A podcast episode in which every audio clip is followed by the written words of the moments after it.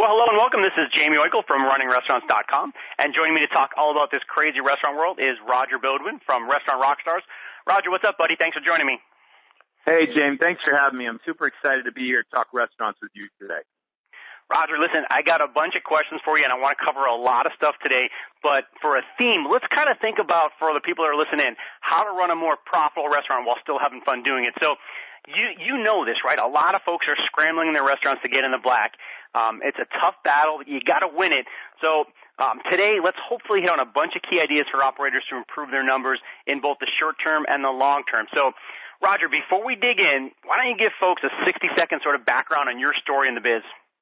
All right, so I started my first restaurant 22 years ago. I had absolutely no restaurant experience. Call me crazy, but I had a really powerful idea. And it was all based on a place I had been to in Switzerland, and I knew that that, that particular concept would work really well at this ski resort that I was living at in Maine.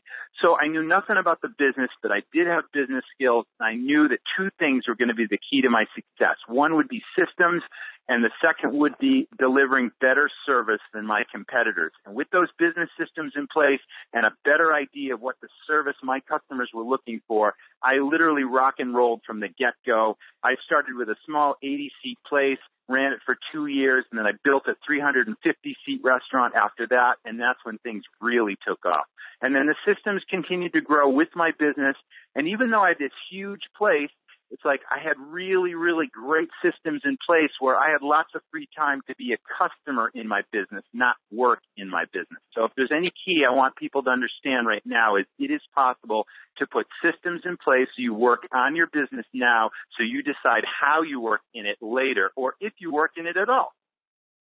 I mean, I always love, I always love hearing your story, and, and we're going to get, into some stuff, and it's going to be fun. I mean, for people listening, just just hold on tight because we're going to cover a whole bunch of stuff to scribble down and write down and take and use for ideas. Uh, it's going to be really cool. And, and let me let me start right there with that systems thing because I see this all the time. You know, people that are they're running by the seat of their pants. They got I got a gut instinct about what's going to work, and they don't have system in place, uh, systems in place like you're talking about. They may be busy, right? They're they're busy all the time. Oh man, it's crazy and busy, but they're not making any money, and that's where a, lot of restaurants live. What do you say to that? Oh man, I see it all the time because it started when I was on the board of directors of the Maine Restaurant Association and I served multiple terms and we went into a lot of restaurants and helped struggling restaurants, you know, turn things around and succeed. So I've seen a lot of that face to face. And then later in my career and even now I do consulting and I go into local restaurants where I live in Idaho. I consult virtually via the internet and most of these restaurants, it's like they don't have these systems in place. They're not doing the basic important things. Cost controls are so critical because it's so easy to lose money in restaurants. And I don't need to tell anybody in the business how difficult this business is or what the high failure rate is. And I see it all the time. But I do have very simple systems that work for me that in my, my largest restaurant that I mentioned a minute ago, I mean, we were a seasonal place open only four months a year and we only had 90 key days to make our money, and it was weather dependent. If it didn't snow, if it rained, the skiers weren't there. So I really had to maximize my sales, maximize my service, really have really tight cost controls to make money in this place. And I literally rang $1.2 million in a four month season in just 90 days. So it's pretty spectacular. But even I'm, I'm even more proud of the net profit. I mean, they say you're doing well in this business if you can ring 10 to 12 cents profit per dollar of sales. And uh, that's a 10 to 12 percent profit margin. Mine was 31 percent, and I owe all of that to these systems. That's interesting. So the seasonal part of it, I mean, you've got to hit the ground running and you've got to kill it. And when I think about the restaurant piece, I, I kind of always think about the customer stuff first, the service stuff and the marketing stuff, the people. But at the end of the day, it's this operations piece that is like you're either going to make it or break it on the back end here. And you're talking inventory and prime cost. It's costing on a menu. Let's kind of go right there for a second. I mean, you have to have a concept, and, and what you do with your menu is going to make or break you, right? Well, yeah, I look at it that way. Look at your restaurant as having a foundation like any house, okay? And if there are any chinks in your armor or cracks in your foundation, basically you know, that's a real cause for concern. So these systems literally are in the foundation of your restaurant and they all balance each other out. They're all equally important. You mentioned service and service was really the first system I started with because I wanted to, from the day I opened the doors, the very first day to my very first restaurant, I wanted every customer to be treated as if they were the only customer in the place, even though the place was full. So the service component really started everything off, but then the cost control component, the marketing controls, the efficiencies, you know, all those things were equally important. And they're all simple systems that feed off each other, balance each other out, and really deliver a powerful dining experience for your customers. But the service training thing is important because once you start training your staff, you also need to nurture and develop your staff and you need to recognize and reward your staff so that you can get rid of what I call the C players that are just there for the wrong reasons, that really don't care about your concept. They really don't care about delivering amazing experiences to your customers. And you need to develop your B team and turn them into the A players. Now every restaurant has A players. They just get it. You know, they love having fun with the customer. They like making friends for your restaurant every single night. They deliver great service. They know how to sell and these are best practices that can be modeled for your B team so that the B team kind of rise to the challenge and become A players.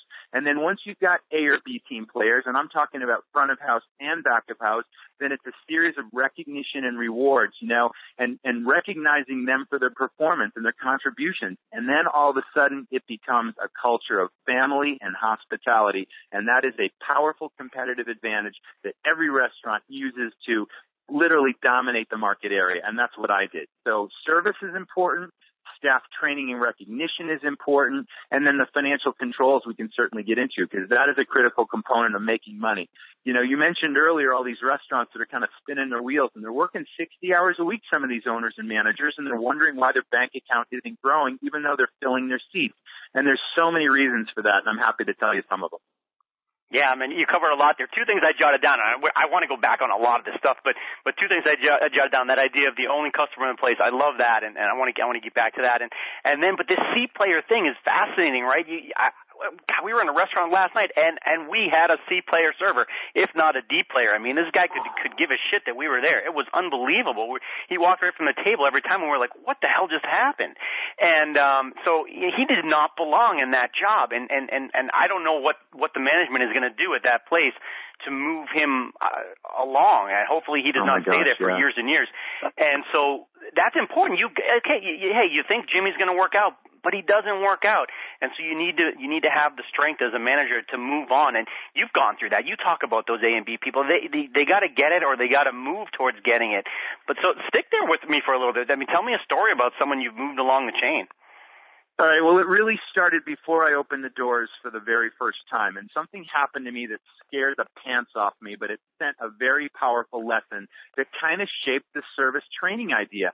So I went to this restaurant, you know, and they served wood fired pizza, and it was exactly the kind of concept that I was opening. And it was a state away. I think it was in New Hampshire, but there was a sign at the end of the road that said wood fired pizza now serving. And so I thought, hey, that's exactly the kind of place I'm going to open. I got to try it out. I might learn something because I always thought and knew that I was going to learn from not only other restaurants but my competitors once I was in the business.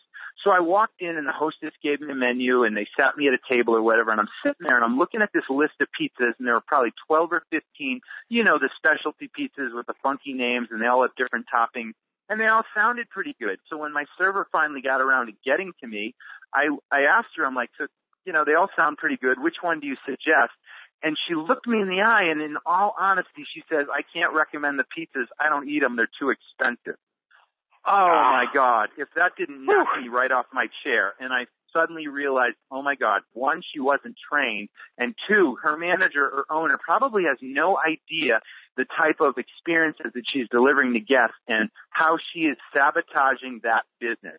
So I quickly realized that if I didn't train my staff to serve and sell, and if I didn't know exactly how they delivered every experience, that they could sabotage my business. And I never forgot that, and that literally sort of opened the doors to this server training program I created later called Sales Stars.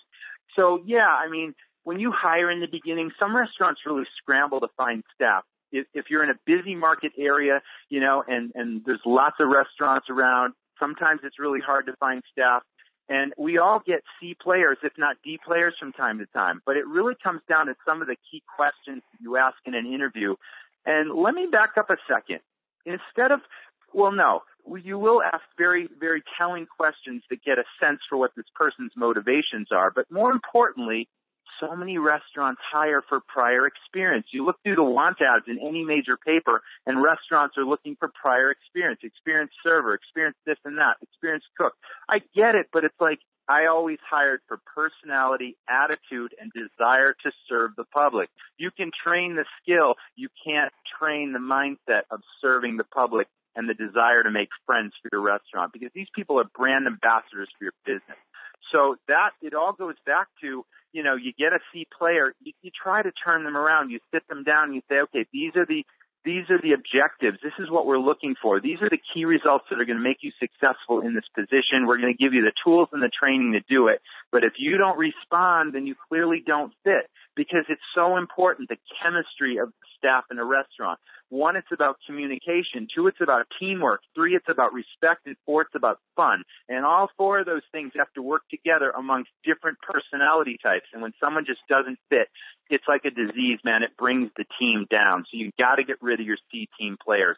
And I had plenty of those stories in the beginning until I decided to change my attitude to hiring for personality, attitude, and desire. And then one of the things that was really successful for me was taking my A team that knew our culture and knew who and what would fit and asking them for their recommendations. You know, who do you know that has your attitude that would really, that you think would fit in well here? And we were so successful by hiring you know, recommendations from our A team and they, and then pretty soon we had a family of only A team players. And it didn't take long to do that. And boy, if that wasn't a powerful brand advantage. And literally we were kicking ass over all the other restaurants because the service was exemplary. People were making more money, having more fun. The customers were having more fun and spending more money. And that was like lightning in a bottle, man. Every restaurant should do that approach. Yeah, I love it. Uh, I, I jotted down personality, desire, and attitude, and and I love that because yeah, the the actual technical stuff about typing in a POS and saying hi, and you can you can train all that stuff, but if you don't have the attitude, man, you're you're you're, not going to work. So let uh, yep definitely have A players, and I love that. It's A players. They hang out with other A players, they, and, and so you ask them oh, yeah. for recommendations. And oh yeah, yeah, sure. she's just like me. She's my best. She's my best buddy from college. She would she would kick butt here. I didn't think about that, and so I love that too. Um, but since we're talking about wait staff here, let's let's and and and you gave the horrible example of of the oh my the god, I never forgot who that.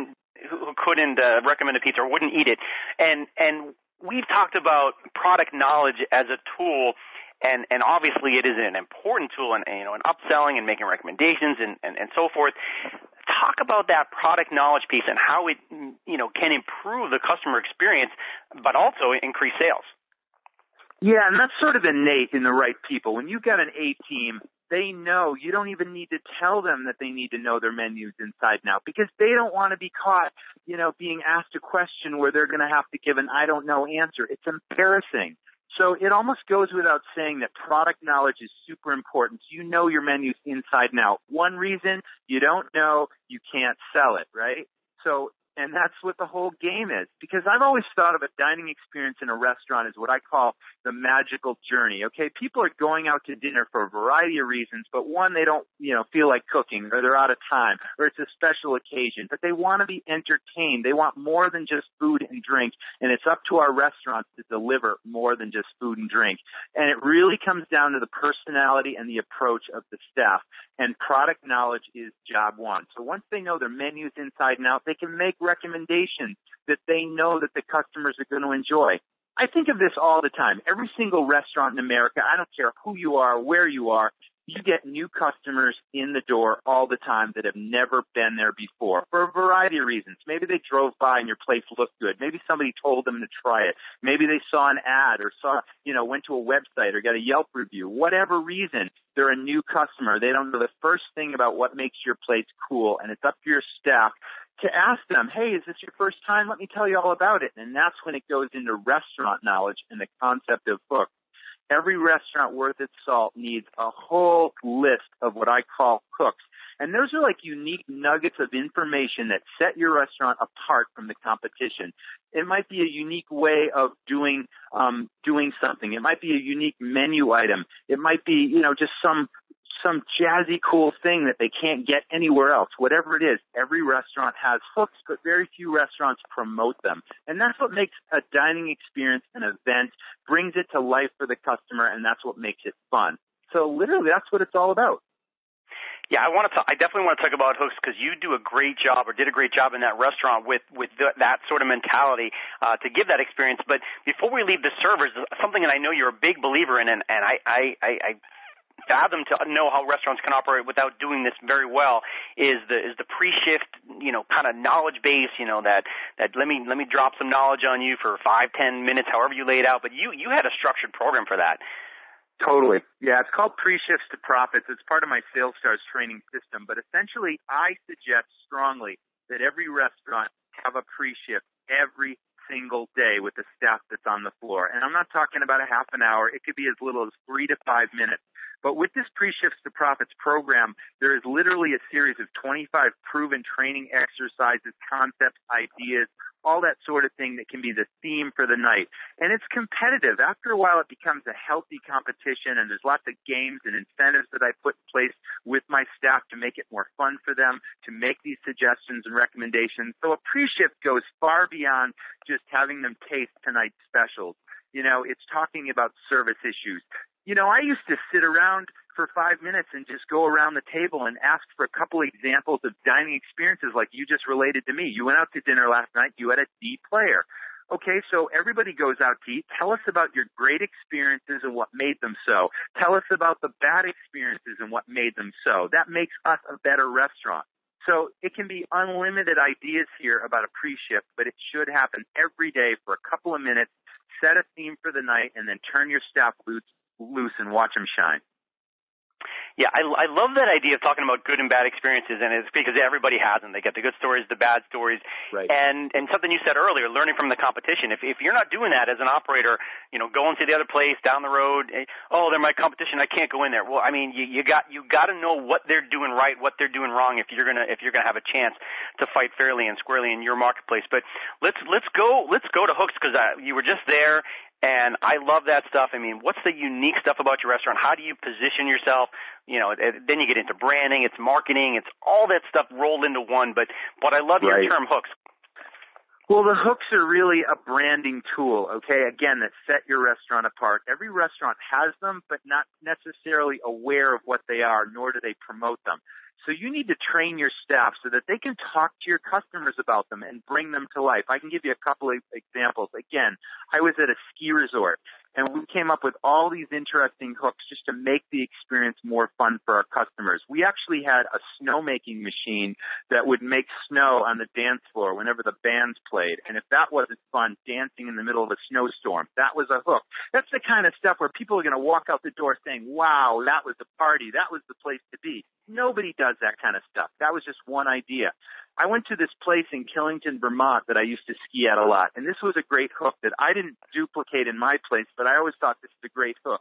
They, if you sat at the bar, there was a conveyor belt behind the bar that went in front of the beer taps, and they had a lot of beer taps. They probably had 20 on the wall, and this conveyor belt had a whole bunch of pint glasses on it, you know, and and it would go across and you'd watch these pint glasses and when they got to the end of the bar they went out this hole in the wall and it actually went outside and went around the back of the building and then came in a hole on the other side of the bar and when those pint glasses came in they were frosty cold and chilled and you'd watch your bartender take a frosty cold pint off the conveyor belt and pour it and put it in front of you and it was like 10 below zero outside and if you didn't have the perfect pint of beer in front of you that was a cool hook. So there's a zillion ideas you know it's about a way of doing business. We had these ceramic chicken pitchers that we got from Italy, and literally you'd pour, the bartenders put wine in them, and they would hold a half a liter of wine or a full liter, these big chicken pitchers. And when you poured the wine at the table, the wine would come out of the chicken's beak, and that was tons of fun. We had these drinks called glacier bowls, and it looked like a giant goldfish bowl with a stem on it, and they were 60 ounce goblets, and we'd fill them with ice, and it was a series of rums and fruit juices, and then we would put either blue curacao or grenadine in them so that it would funky, it would, it would, you know, flavor the drinks and would also color them, and then we'd put one of those glow sticks in them that you snap and crackle, and it would literally make the, the drink just glow fluorescent through the restaurant. And when a server carried those through the place, people would just stop and look and say, wow, what's that? I got to try one because it looked like, whoa, we got, you know, you just want to have one. But probably one of the coolest things was every restaurant has birthdays and special occasions. We found these amazing birthday candles. It looked more like a Roman candle because it was kind of fat and it was probably five inches long and they were perfectly safe and they were perfectly legal and you can buy these online. But when you light the end of them, it shoots a shower of sparks three feet off the top of the cake you know, there's a little golf tee that it fits in, and you put that in the dessert, you light it, and you carry it to the table. And if every single table in that restaurant didn't watch this candle go through the restaurant, get put in front of the birthday person, everybody sings, and the candle continues to burn for like 30 seconds off the top of the table. You can see it from anywhere, and then the whole restaurant erupts into applause. It's like it was crazy because the restaurant business is show business, and it's all about hooks that build your brand. Man, I, I I love that. So I I wrote down like three or four things, but I love so the the pint of beer thing. I love that that they did that. Um, the birthday the birthday thing. Everyone loves to go out and celebrate, and then when you're making a spectacle of it, um, I love that aspect of it. So now now you know I'm with I'm with Tim and Tony, and they're like, oh man, we got to come back here for our birthday, right? And then so that feeds off itself. Um, uh, the the glow stick thing, um, super super cool. Same thing. You're carrying it through the restaurant, and now the wife's going, oh, I got to get one of those. And so you know that stuff is that stuff is really is really really cool. So I mean, right there, three, four, five ideas. And so you can be creative as, as an operator, b- bump ideas off your staff. They're going to be like, oh, I saw this, I saw that, I have this idea, I've always wanted to do this. And you're going to have these neat ideas in your restaurant to do. You got me thinking, uh, since you're at the bar and you're talking about neat ideas, I know you had a lot of success with this affinity program, uh, I think what you call the Mug Club or something like that. Yes. Those ideas yes. are great. Tell, t- t- tell about that idea. Well, you know, it's it's a pro. If you've got a family casual restaurant, or if you've got a, a busy bar or a big bar that's part of your restaurant, I mean, mug clubs are popular today. You see them in every city.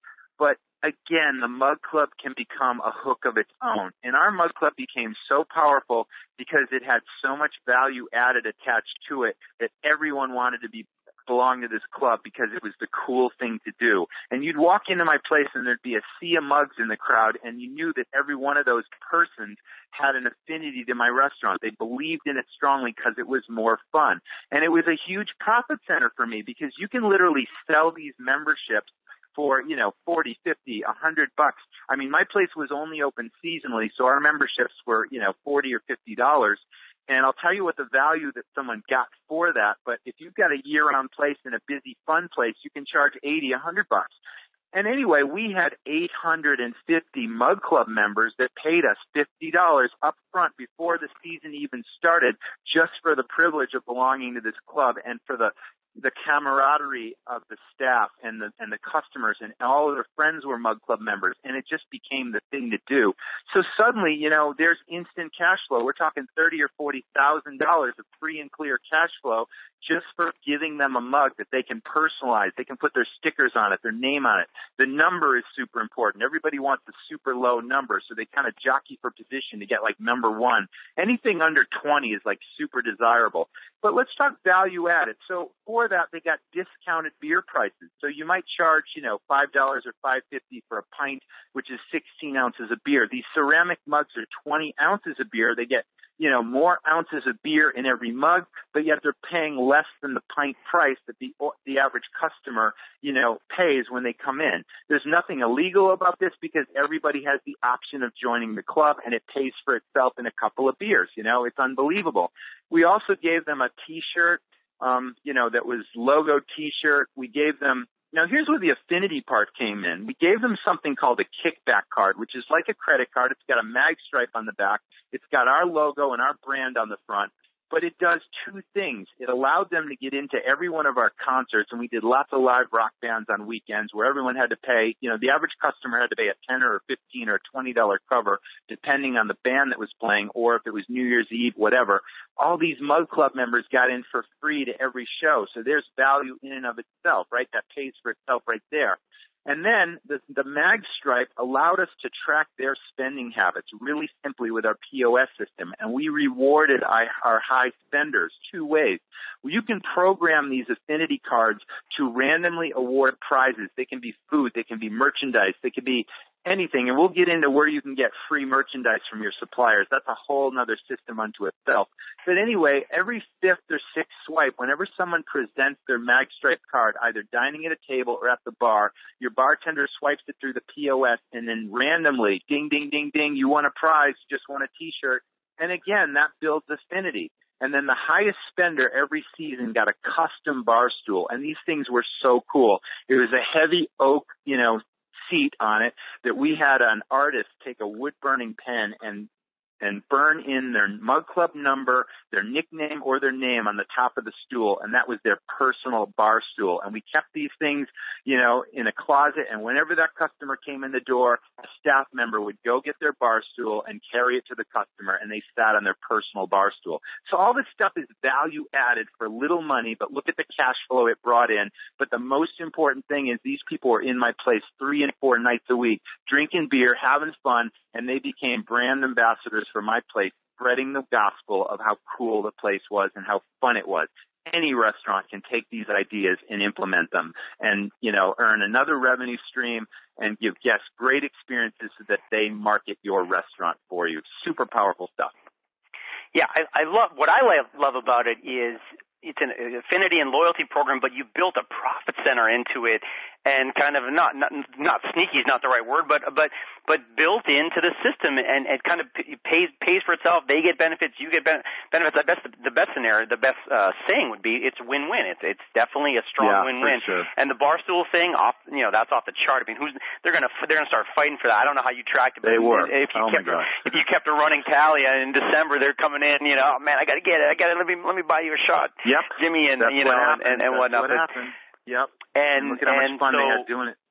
But, but let, let's let's kind of go there, and maybe it might not have been with your restaurant or other other examples you've seen in the in in in, um, in, the, in the more recent times as technology has changed.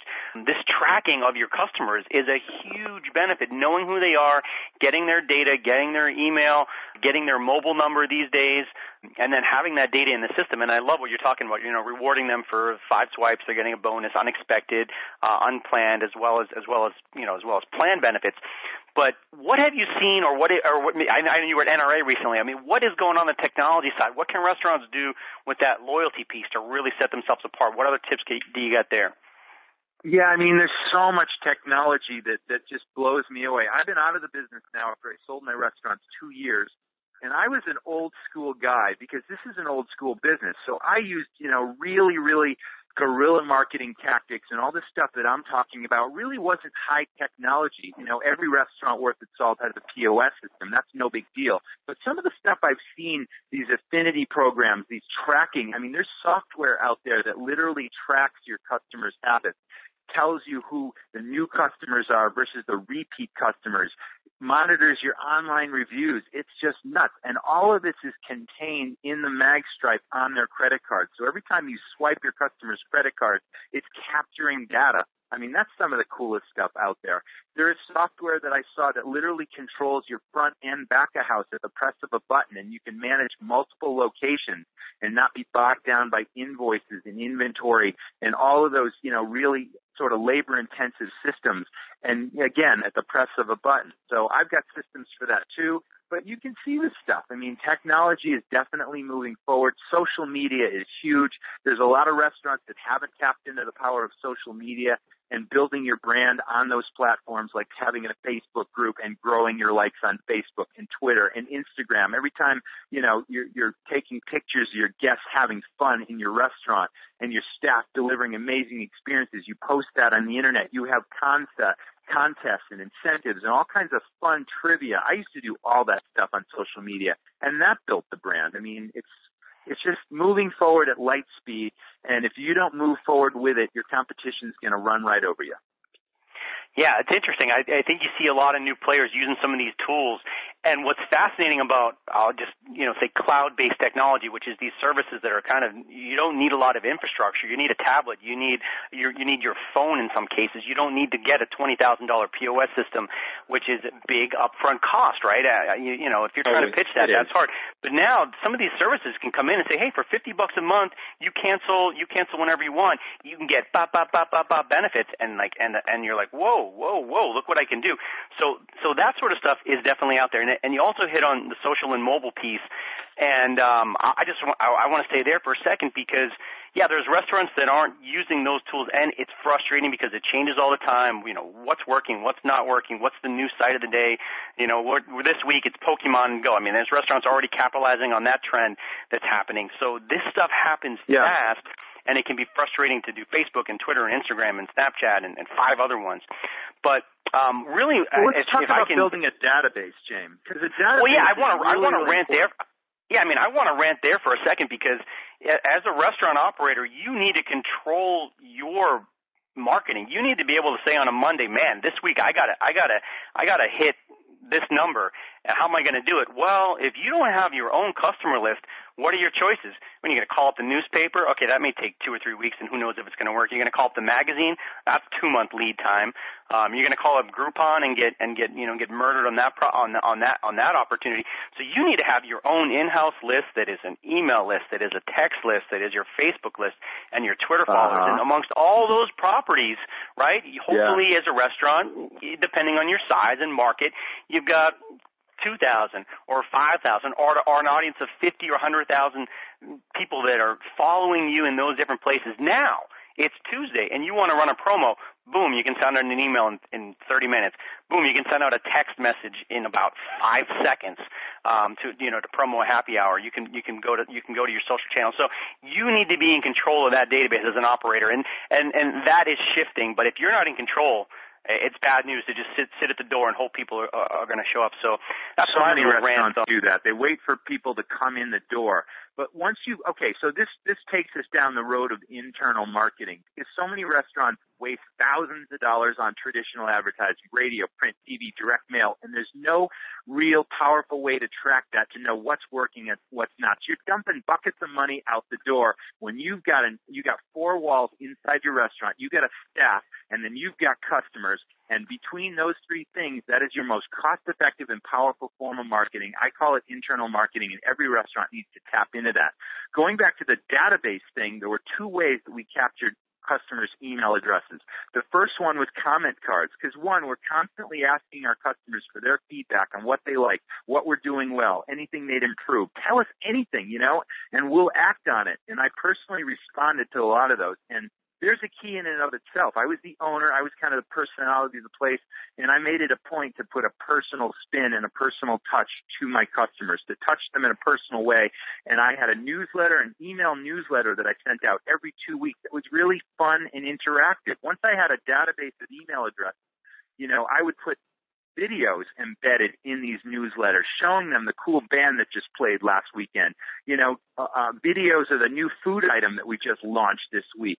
I had trivia contests. They were really, really interactive video newsletters that were sent via email blast and I had such a huge response rate. One, because it was personal. Two, because it was entertaining. And three, because it was informative. And then four, there was a contest at the end where I awarded prizes to the first five people that responded. And I'd give them t-shirts and I'd give them free pizzas and all this kind of stuff. And if that didn't build the brand, that was pretty huge too. So the first way I captured the database was through comment cards, asking them for their opinions and then asking for their email so I could keep them informed about all this cool stuff happening. And then the second way was through that mug club. Every, every time somebody signed up for a new mug club membership, I'd ask for their email address and then I suddenly had a database of thousands of people that I would send these newsletters to and the response was huge and that built my brand. You know, it was very interactive and fun. Stuff you got to do. Yeah, Rod, you said you said a couple things, and and what I want to highlight here is the personal touch aspect of it because I know my audience uh, and and when we talk and we we have an independent mindset. Uh, I'm not not writing about the chains and and and super super guys that are running 500 locations don't care what they do. They do what they do. But we we're talking about the independence, how to make your space uh, space special and different and unique, and have people come for great local dining experiences. That I think I believe is where the sweet spot of restaurants should be, not in not in these you know corporate chain environments. And and so that's the totally. mindset that we have, and, and you're and you're bringing to it. And yeah, and one of those special things is that personal aspect of it. You, I mean, it, it's great. You're ha- you were having fun with your newsletter. It's not the one I get from corporate. That's look at what the the hamburger of the week. who, who freaking cares? So uh, yeah, instead, you know, show me the show me the yeah. show me the video. So have personality. Like do that stuff. Mm-hmm. That is where you can set yourself apart, and it's such it's such a totally. big difference. The contest idea is a neat idea.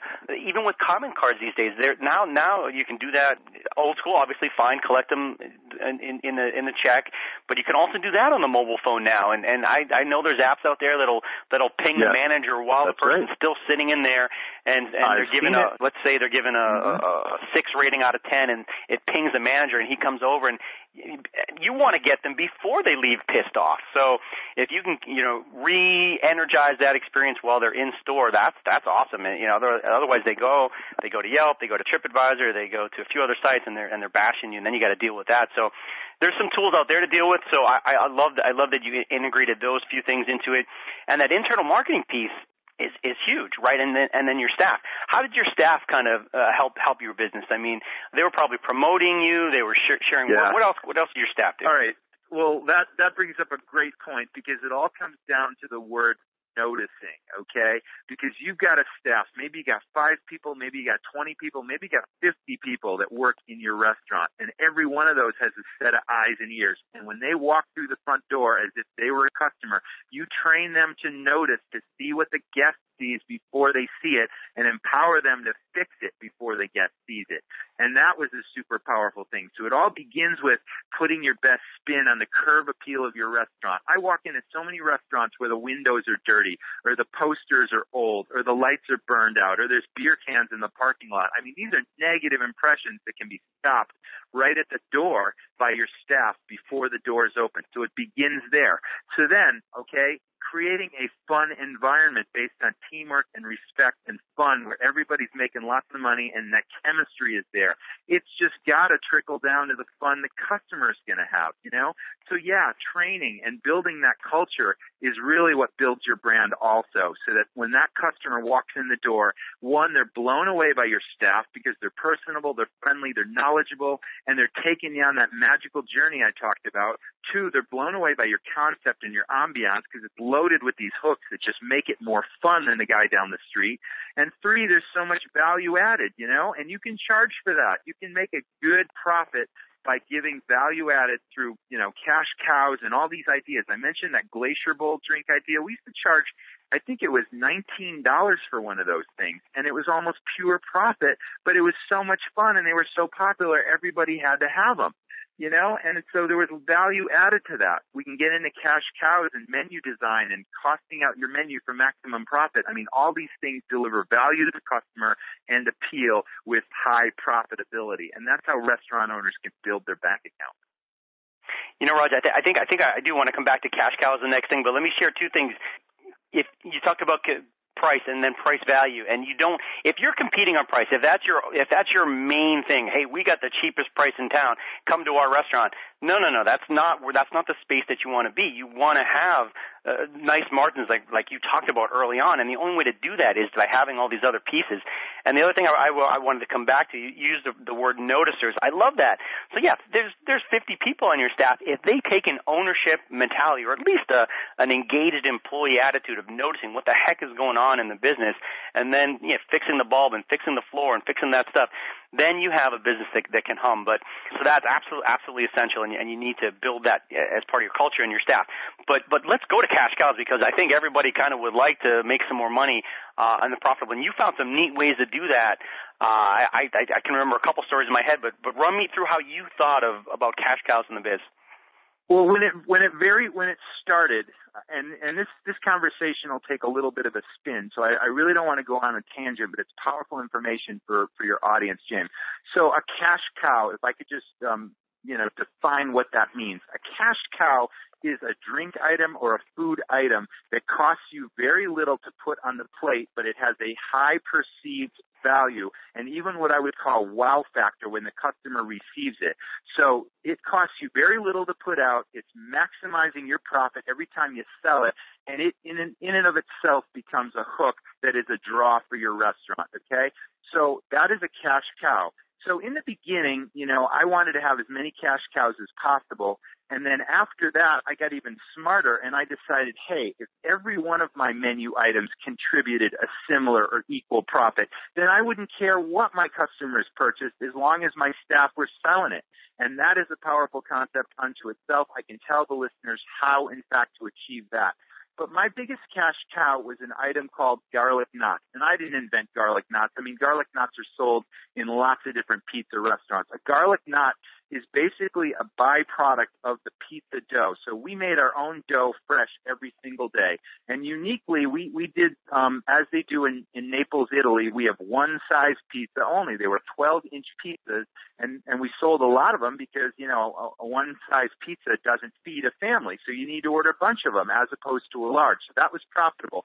But when we rolled out a dough to fit that 12 inch pan, literally the doughs were always like 13 inches in circumference. So we'd take a pizza cutter and you'd cut that trimming around the edge of the 12 inch pan. And then when you put it in the oven, it was going to expand over the pan anyway. So now we had already costed out the cost of every single dough ball that went into each pizza. So now I've got a piece of dough now that is free that I've already paid for when someone buys that pizza that we simply tied into knots and then we took a little olive oil and we brushed olive oil on there. We sprinkled Parmesan cheese on it, and then we baked them in the brick oven. And we gave every customer eight of those in a really cool metal basket, you know, that had flair unto itself with a little ramekin of marinara sauce that was also homemade. So we figure we probably had less than I don't know, 75 cents cost in this order of garlic knots. It went out to the customer. We charged 10 bucks for them. It became the most popular advertise, you know, it became the most popular appetizer in the place. We sold zillions of them. But here's the next hook. We could then afford to give these things away to bring in new business to the restaurant. So I printed up these business card coupons that had a photograph of the garlic knot on the front. And then we used these really cool descriptive words, you know, the Barnum and Bailey School of Advertising, colossal, stupendous, fantastic, garlic knots, absolutely free, $10 value, $10 value and it was a really appealing orange, you know, coupon that was a heavy business card stock. I printed thousands of these coupons and I went around to businesses in my local area that were non-competing businesses. Maybe they were ski shops, maybe they were health food stores, the movie theater, the car wash, whatever.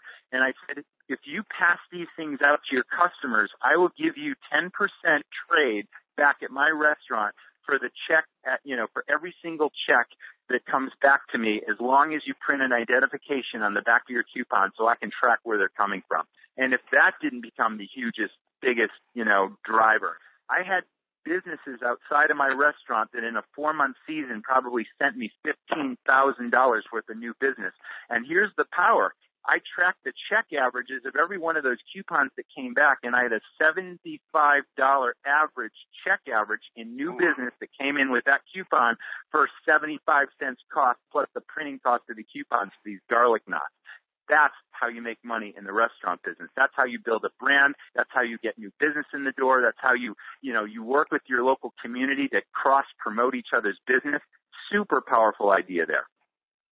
I know, man. Every time, every time I, I hear uh, that that that story, I, I go, I go, God, I go, damn. I mean, like that is, it, it's like marketing 101. It's like business 101. Put it all together, but the way you packaged it is, it, it's just fantastic. And if I'm an operator and I just listen to that, I got to be going like, why the hell am I not doing that? And how can I do that for my business? And and if I was an independent guy, an operator, I'm probably in a, um, it could be in a strip mall or location, and yeah, there's adjacent businesses that are non-competitive. They're looking to boost, you know, whether it's the postcard everybody puts in the front or a flyer or a promo. They're looking to do that, and then don't just say, hey, can can you do this for me for for you know for no, for nothing? Just put it there. No, you tied it into, hey, you know, put a little sticker on the back. I'm going to give you 10% in trade.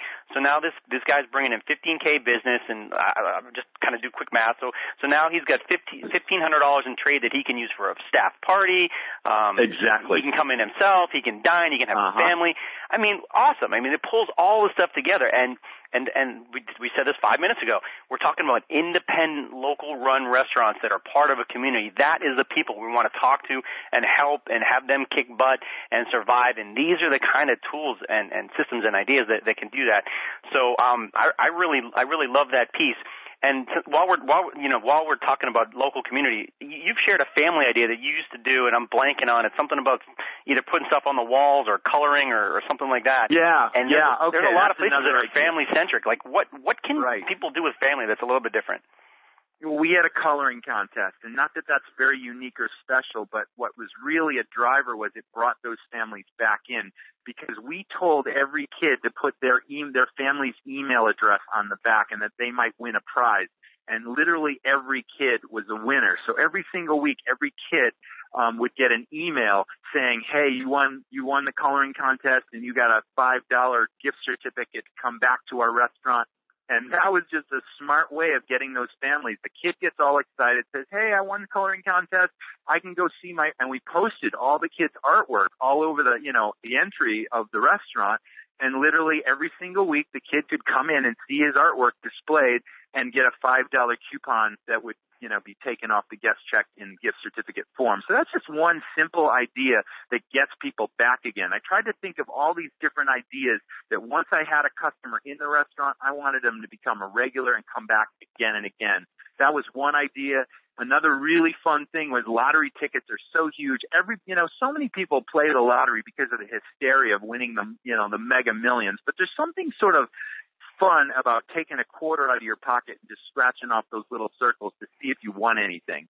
So we printed up our own custom branded lottery tickets and we had the little scratch off circles or triangles on the front. There were five of them and under every single one it would either say try again, try again, but there was a winner on every single ticket and the winner was a combination of cash cows. So, you know, garlic knots might be one. We had a very, um, very powerful bread pudding that everybody loved that cost virtually nothing to put out there. We had root beer, real draft root beer for the kids. Whatever it was, every ticket was a winner.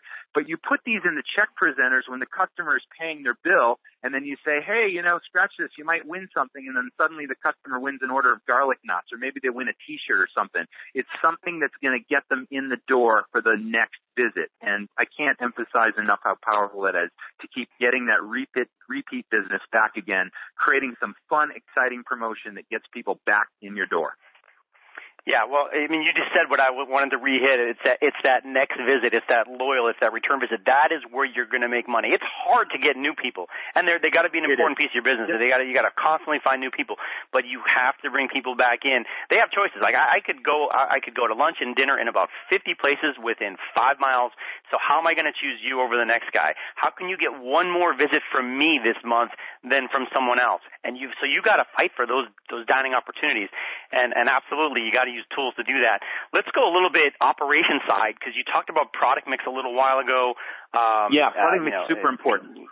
Yeah, I mean the, the product mix, looking at the profitability per item. Uh, you don't want to have something. uh, We, we talked about cash cows. The other thing is a dog, something that's you're not making any money on. So, how do you think about a menu, or how do you talk to your clients, and when you're consulting and coaching, and, and how do you talk about creating the right menu that has a good mix of products, that's profitable, that's sexy, and all that stuff? Yeah, I worked with lots of restaurants, and it, it's you know it's it's really amazing to me that a lot of restaurants that I've worked with put a menu together for variety and appeal to the customer with absolutely no thought to profitability. And when I ask them, okay, what's your most profitable item? Appetizer, entree, whatever. They can't tell me. And then I say, well, what's your most popular item? And they have a basic idea just because they see them coming out of the kitchen, but they've yet to ever run a product mix report. So they really don't know. So a really telling exercise is literally to print a product mix report for a period of time. Every point of sale system will print this. And I don't need to, you know, clarify, but what a PMix really does is it shows every single item that your restaurant sells, whether it be a food item, a drink item, an appetizer, a dessert, whatever it is, and it shows the volume of sales and the price you charge for every one of those items over a period of time. So you enter a date range, maybe the last, for the last month or the last quarter, whatever it is, and then you print this thing out and then you make a comparison and you can suddenly see, oh, I sold, you know, 5,000 garlic knots at $10 or I sold 200, you know, chicken wings at $4. And I'm like, what's wrong with this picture? Because once you figure out once you cost out all those items, and so many restaurants haven't even costed out those items, and that's why they have busy restaurants that aren't making any money. So one, they can't tell me what their profit is per item. Two, they can't tell me which are the highest profit items. Three, they can't tell me which are the most popular sellers. In 15 minutes, it's like we print this report and I suddenly show them, look, your least profitable item is your biggest seller. No wonder you're not making any money. It's like you got a dog on your hands. You got to get rid of those dogs you know, you got to get this perfect product mix sweet spot that has appeal and variety to the customer, but everything is kicking in serious profit. I can't emphasize that enough. That is one of the most important systems. I've got I've got systems for all of those things, and it's it's ground floor super super important to have a successful restaurant. You can't be successful if you don't know those things. Yeah, I mean, th- where you where you started there, and I think is an issue for for, for potential operators, and and if if they're if they're not doing this, it's a, it's a big oversight. Of, like you said, selling the most of the most unprofitable item, and and yeah, big surprise, you know, that you're not making money.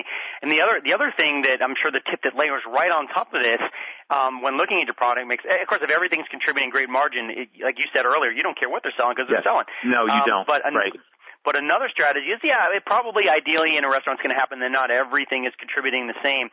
And so you, now you can look at the, your menu, the actual physical menu and the design of that um, as your big marketing tool. I mean, I know you're going to argue that that's your most Im- important marketing tool is your, is your menu itself any tips that you use to use your menu as a as a you know, I know there's a right corner this this font yes yes it, it tips it's or tools proven that you've scientifically yeah. yeah, at the very least, if you don't design a menu where everything contributes a similar profit margin, then you really need to highlight, once you find out what your most profitable items are, you need to highlight those on the menu in a variety of ways. I mean, I've seen restaurants box things in or highlight them a different color than the rest of the menu or put stars next to them with a little icon that says these are the most popular items of the house. Whatever you do, you know, you need to call attention to your most profitable items to plant a seed in your customer's mind because those are the things that hopefully aren't aren't just the most profitable, but you also want them to be the most popular. And that's because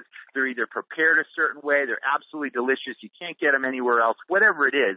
And then the second way is to train your staff to suggest those every table, every time. Yeah, these are the most popular and give choices and benefits. Another system that's really important you know, I call it the order taker mentality. Nine times out of ten, I eat out in a restaurant. Doesn't matter across the country. It could be Toledo, Ohio, a real food city like New Orleans or San Francisco. Nine times out of ten, I still get an order taker. They got the pad in their hand and it's like ready to order and they take the order, deliver the food and bring the check. And to me, that is such an ordinary experience and these people aren't trained to make suggestions. And to take suggestions to the next level, it's like you give two choices of your favorite and you bring them to life. And I can prove in my systems you can literally double your odds of making the sale simply by giving two choices.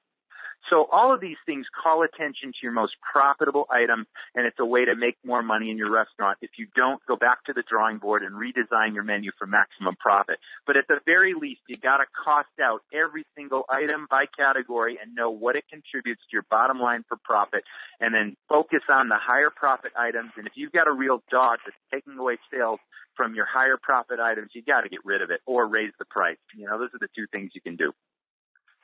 Yeah, yeah um, absolutely, absolutely right. And uh, I, I come back to order taker. That's that phrase, order taker, and it absolutely. You're right. Nine out of ten times, it's you the, had one last night. Walk didn't up, I mean, that D player must have been an oh, order oh, taker. he, he was barely he was barely an order taker. It was we had to we had to you know I almost had to write it on the pad form. him. So, yeah. uh, I mean, and I, I'm exaggerating, but only slightly. So, but yeah, so nine times out of ten, it's order taker mentality, which means there's just tons of money sitting on the table. People come in, And yeah, some people have a budget mentality when they come in a restaurant, but they've really come for the experience. They're willing to be upsold. They're willing to get another beer, another wine, a dessert for the kids, um, one extra thing, an appetizer. So they're there and they're they're they've come to your restaurant. They're sitting there. They're wallets in their pants, and so um, that you got you got to break through that mentality. And I know you could. You I mean, geez, I know you could you could riff on on how to improve the, the check averages for for for about a couple hours on us. But we've hit we've hit on some of those tips and and so forth. Yeah, and, totally. and I know your your tools and, and your stuff get into that. But something that is, is the other is the backside of product mix and and so forth is and menu design and so forth is is the waste aspect and, and you know and and so you, Mhm. you got a kitchen you got Right. ideas and you got a whole bunch of stuff that's sitting in the kitchen and some of it gets stolen or wasted or or you know you talked about your garlic knots where you use the waste as another product that is a big profit drain uh, of, of things just disappearing um, from, from, from your restaurant and losing money. So how do you talk about systematizing the waste aspect for, for operators? Well, the most basic system is cross utilization, and that's something that I learned right from the get go when I started my first place. And I knew that I wasn't going to bring in a specialty item into my restaurant unless I could sell it five different ways. Because one, I I can't stand waste of any kind. I don't like to waste food. You know, the, the restaurant industry, there is a tremendous amount of waste out there. So I wanted to minimize my impact, but also minimize my costs from waste stuff and spoilage and all those things. So cross utilization, make sure, and here's an example. It's like I had a wood fired brick oven pizza place to start. So every single pizza topping also went on just about every single pasta dish I sold. And a lot of those toppings also went into my salad. So I could sell things 10 different ways. And that's how you're constantly moving your inventory and you've got very little waste and spoilage. The cash cow idea I told you about earlier, you know, we, we turned the garlic knot, uh, the dough into these garlic knots. I had a bread pudding that was super popular because, you know, your bread after a while, your bread only has a certain amount of shelf life. And if you can no longer give it or sell it to your customer, you know, before it actually goes bad, if you know you're not going to move it, turn it into bread pudding. It's a super popular dessert and it's just, you know, pure profit on a plate. I mean, you got to do these things. There are byproducts to your prepping activities in your restaurant that can be turned into new menu items, specials, cash cows. We even turn the garlic knots into a dessert. So we literally bake the, the pizza doughs and we sprinkled them with cinnamon and sugar instead of garlic and olive oil and we baked them in the brick oven and turned it into a dessert. And those became hugely popular. So, you know, these are just some of the ideas to minimize waste, spoilage, and, and you know, make more money. Uh, you're playing chess out there, Roger. You're playing chess, man. Hey, um, speaking of, of, of there's one idea. I, I, I want to. I can't. I can't let this idea go, and I, I want to wrap up. But this one, I, I just Yeah. had flashed into my head that you do, and you actually you, you almost hinted at it earlier.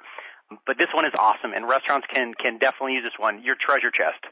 Tell me about it. Yeah, the treasure chest. Holy moly. Okay, so that's a huge idea. So know that if you own a restaurant or run a restaurant, you've got lots of different suppliers out there that you purchase from. You've got food service suppliers, you've got beverage distributors, you've got liquor suppliers. Now all of these companies are big, big, big operations and they run promotions of their own and they're always trying to build business with their customers. And I found out that they've got warehouses full of these promotional items and some of it gets used and a lot of it for whatever reason doesn't ever get distributed. And I've taken tours of these places and that's where I got the idea. I'm like, hey, what are you doing with that stuff? They're like, oh, you know, it's just kind of sitting around. I'm like, hey, you know, we could really use this in a promotion. So I asked every one of my suppliers to donate items of value that they no longer had any use for. And we built this war chest of prizes that we used for our customers and our staff.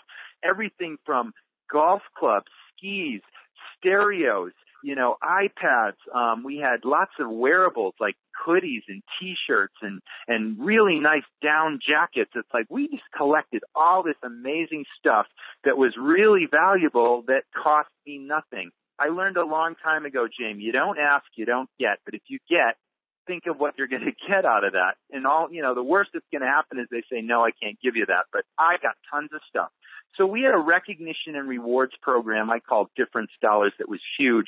But whenever I wandered, and I was on the on the floor a lot, and I recognized my staff, you know, turning on my customers, giving them great experiences. I recognized my kitchen staff, you know, jumping in.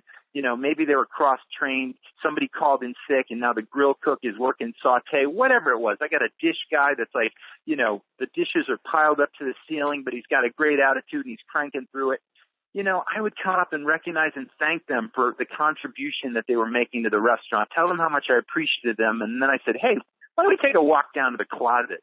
And they're like, oh, what's, if it was a new employee, they're like, what's the closet, right? So I'd open this closet and they'd see all that stuff in there. And I'm like, you know, this is what the closet is. I really appreciate what you did. Why don't you go take something that looks interesting to you or something you'd like to have? And it's my, it's our gift to you. And they, they look at me like, oh my God, are you kidding me? And they'd walk in there and you know, maybe it was a set of skis or maybe it was an iPad or maybe it was a really cool jacket or whatever the heck it was. And if that didn't make a huge impression to build the customer experience because that built longevity with the staff, that reduced turnover, that built the A team, and it was just one of the recognition and rewards programs we had. And that's powerful stuff. So yeah, the treasure chest, anybody can get this simply by asking their suppliers, hey, what do you got kicking around that you'd like to get rid of? It's got value that I can award. Um, we also used it as prizes. I mentioned the affinity cards that we had for our mug club, and every time somebody swiped and they won a prize, we had some big ticket prizes that we used for that.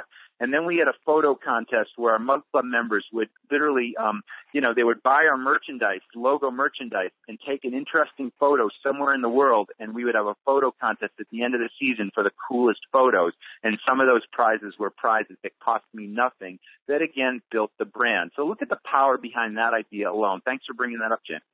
Yeah, man, I, I'm I'm glad we I'm glad we remember to do that one because it's really really cool. And I'm just I'm just thinking, and I'm hoping that folks, if you if you're if you're taking the time to listen to this, you're you're really serious about this stuff, and it matters. And you could have jotted down, oh gosh, I would hope 20, 30, 40, or 50 ideas that we just talked about. And of course, it really, I mean, we scratched the the surface on a number of these topics. You can you can go deeper, and and you do that. You get deeper with your restaurant uh, your your restaurant operator clients in your in your restaurant Rockstars Academy, uh, and that's something that I recommend for my my my members, my readers to join if they're looking to take where they are now, which is you're hopefully you're doing well, but you want to do more. You want to get up a couple levels. You want to notch it up. You want to ramp it up, and you take some of these ideas that that Roger's built for you. So, how have you seen the academy help folks? Yeah, I mean, the Academy is a super powerful turnkey tool that takes all these ideas and brings them to life for a restaurant or a manager so that it is easy to execute and implement. I take you through all the details of all these ideas on not only the cost controls, the marketing, the hooks, the brand building, the staff training. I mean, it is a virtual comprehensive training system and it's literally helping my restaurant clients customers um, take their restaurants to the next level it's a real game changer and the value added and most importantly it's the roi i mean i've been in this business 22 years and you know, and I may be biased, but I don't know of any other product or service out there that delivers the ROI if these ideas are executed. You know, so it's a turnkey thing. It's a plug and play. You you go through the course at your leisure. You can you can pick the topics that you want to focus in on now. There's no particular order you need to go through. Although I recommend you get into the service and staff training right away and the cost controls thing right away to minimize any any losses or just increase your profits immediately, but then immediately dive into all these internal marketing ideas. But yeah, I mean, they're just taking things to the next level. There's so many operators out there that just need to take a step back to get a fresh perspective on their business. Put some of these ideas in place. Train your staff to notice to see what the guest sees. Train your staff to deliver amazing guest experiences. It's a system. And let me tell you, if you don't have systems in your restaurant, you know, things aren't looking good. And think of what the potential is of your business and how much more fun you're going to have if you've got systems in place. And then you can be like I was. You can be a customer in your restaurant, not a worker in your restaurant, but be a customer with a big picture. And you're sitting there watching your customers smile and your staff shine. And there was nothing more satisfying than being in that position in my restaurant. And that's an exit strategy, James. We all know how that turned out. Yeah, no, I, I know, man, and, and and it's one of those things. I think I think what I love most about it is so. You, I mean, you've run through all the stuff you can get there, and if if if, if someone's thinking about it and and you want to do that, and, but but sometimes people are a little bit nervous either to try something different or whatever. But you take away that risk, man. You say, listen, just get in there, dig it in. If it doesn't work for you, it's it's just 100% money back. I mean, how how do how do folks you know start digging in? How do they think about that? I mean, you're you're really working with no risk. Yeah, you know, I'm I'm I'm so passionate about this business, and I'm I'm pretty sure it came through in our in our call today. But it's like I like working personally with restaurants, and I like talking to them on a daily basis. So they can email me at my personal email if they've got a question for me. There's two ways to get in touch with me. You can go directly to my homepage on my website, which is restaurantrockstars.com, and I've got a voice recorder function where you can ask me a recorded message, and I'll play a, an answer back. You can either do that or send me a personal email. That's R-O-G-E-R at restaurantrockstars.com. Ask me questions about your specific situation and I can, you know, help you decide if this product is right for you. But it is a system. It is turnkey. It is completely guaranteed, you know, 100% money back guaranteed. If it doesn't work for you, which I find very hard to believe it wouldn't, but you know, if, if it's not what you expect, then there's no questions asked. But I guarantee you this is going to work in your business. And, you know, look at all the ideas we threw out today that we just scratched the surface on, Jaime. You dig into this academy thing and it's just loaded with so much more content than what we talked about today. Yeah, Roger, it was awesome. I mean, I, I wasn't sure where we were going to go, what we got into, but we covered a lot, and, and it was great, man. I appreciate you taking the time. Absolutely. You know, uh, one one message that I want to leave um, your audience: um, you've got a system. If you can walk away from your business for a week, a month, or a year, and your restaurant is just as successful or more so when you come back, you know that that is when you've got a system in place. The Academy certainly helps you do that. All these ideas we talked about today are, are steps you can take and action immediately to um, change your restaurant and transform it and you know really move it ahead. So yeah, let me leave you with that. Work on your business now so you decide how you work in it later or if you work in it at all. That's an exit strategy. Absolutely. Love it, brother. So thank you so much for listening, right folks. This has been Jaime Oikle from runningrestaurants.com along with Roger Beaudoin from Restaurant Rockstars. Thanks for listening and all the best for your restaurant business. Hey, thanks a lot, Jamie. Nice to talk to you. See you again.